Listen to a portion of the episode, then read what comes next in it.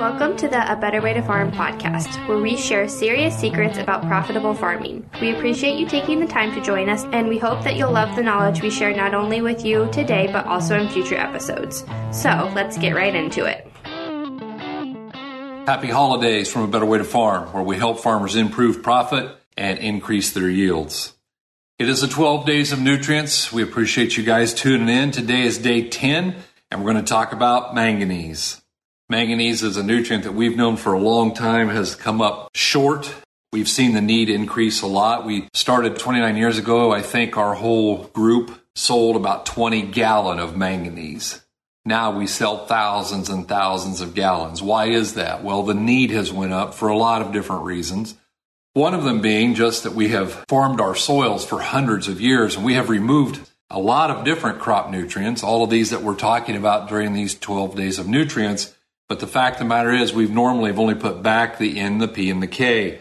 Now, sometimes we've used that extra N, extra P, extra K to mask or hide other nutrient deficiencies. Sometimes nutrient deficiencies that we see visually are actually caused by a different nutrient being deficient, not letting the one that's getting in there. Maybe we have a lot of it, but we can't get it in. So, we are very much likely to be short in manganese in a couple of situations.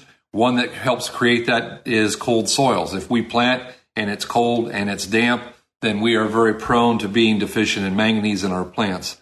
We also know that it's another one of the nutrients that as the pH gets above seven, starts to become a lot less available. By the time our pH gets to 7.5, we're probably really in trouble. Sensitive crops would include corn, soybeans, cotton, tobacco, a lot of your fruits and vegetables. It's very, very important because it is another component of chlorophyll. It also has a lot to do with metabolism, carbohydrates, and more importantly, the metabolism of nitrogen. So again, here's another nutrient that's responsible for appropriate use of N. So if we're short on manganese, then we can come in and put on extra nitrogen and sometimes kind of mask that. Of course, we know that the problem with extra nitrogen is it makes other nutrients unavailable into the plant. It is really important because it also helps with stalk strength. We talked when we talked about potassium, I mentioned this, and the fact of the matter is that manganese and copper and potassium all work together in order to make stalk strength better, to help standability, to prevent lodging. It is another nutrient that is really important in maturing want to make sure if we get that corn mature, that bean crop to mature right, adequate manganese is one of the things we need. It's actually needed in higher parts per million than even iron. Iron's a close second, but uh, manganese is, uh, we need far more parts per million in the soil than we do zinc or copper or even iron. We're looking somewhere to be in the high range where we can get that maximum yield at 13 to 30 parts per million. Now, the problem with that is the book that I was reading talked about the fact that in order to raise most soils up to the sufficient or adequate level, if we're going to try and do that with a dry broadcast manganese, it's going to cost us somewhere probably north of a hundred bucks an acre. The fact of the matter is, it's actually much more efficient at any rate and much more successful if we band it or foliar feed it. Part of our soil testing program will probably have you putting manganese right on the seed and probably won't be able to get enough. I was working with one of my friends in Nebraska yesterday, and his manganese levels are very low, and he's needing a bunch. He's needing to put a couple of pints in the seed trench, and then he was needing to put another four pints on some other way, whether it be through a foliar feed or through a two by two. He's going to do it with a strip till in a two by two situation there. So, guys, what's the symptoms? How do we know? Well, obviously, we understand that it is a yellowing. Now, magnesium tends to do a little more of the interveinal chlorosis, interveinal striping.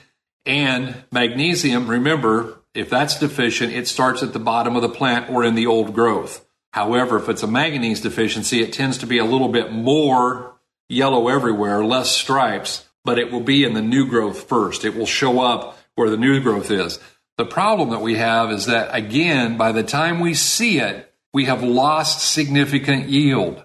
So that's why we want a soil test for it, guys. It's really important to do that soil test and give that plant the best start it can get.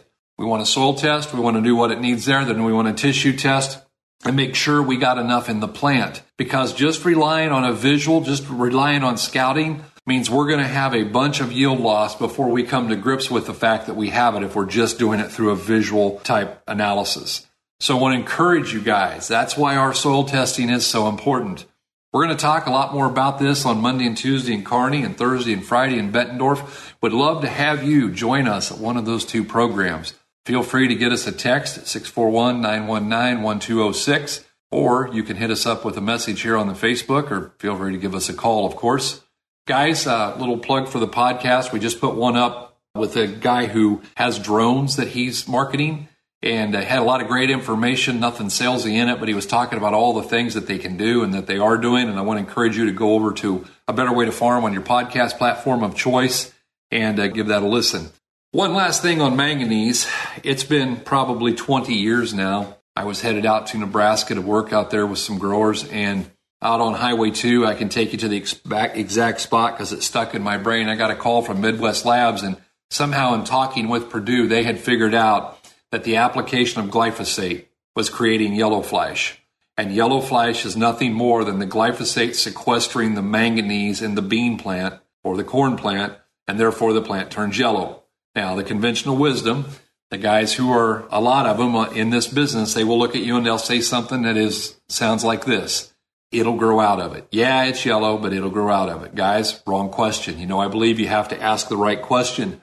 The question is not will it grow out of it? Because you'll never harvest a crop of yellow beans. You will never harvest a crop of yellow corn. It'll be green or brown.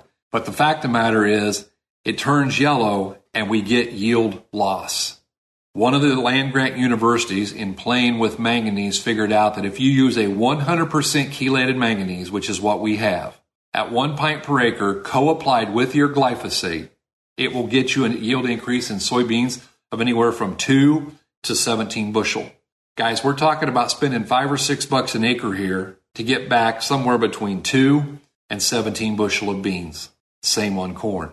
It's quite the investment. And guys, it's a real low hanging fruit. You don't have to set up your corn planter for anything special. You don't have to do anything special except dump manganese in the tank mix when you're spraying and it co-mixes perfectly. So if that would be of value to you, let us know.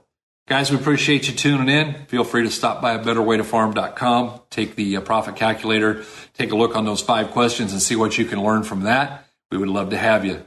I really appreciate you tuning in. I hope you guys are having the merriest of Christmas seasons, and we wish you a better day.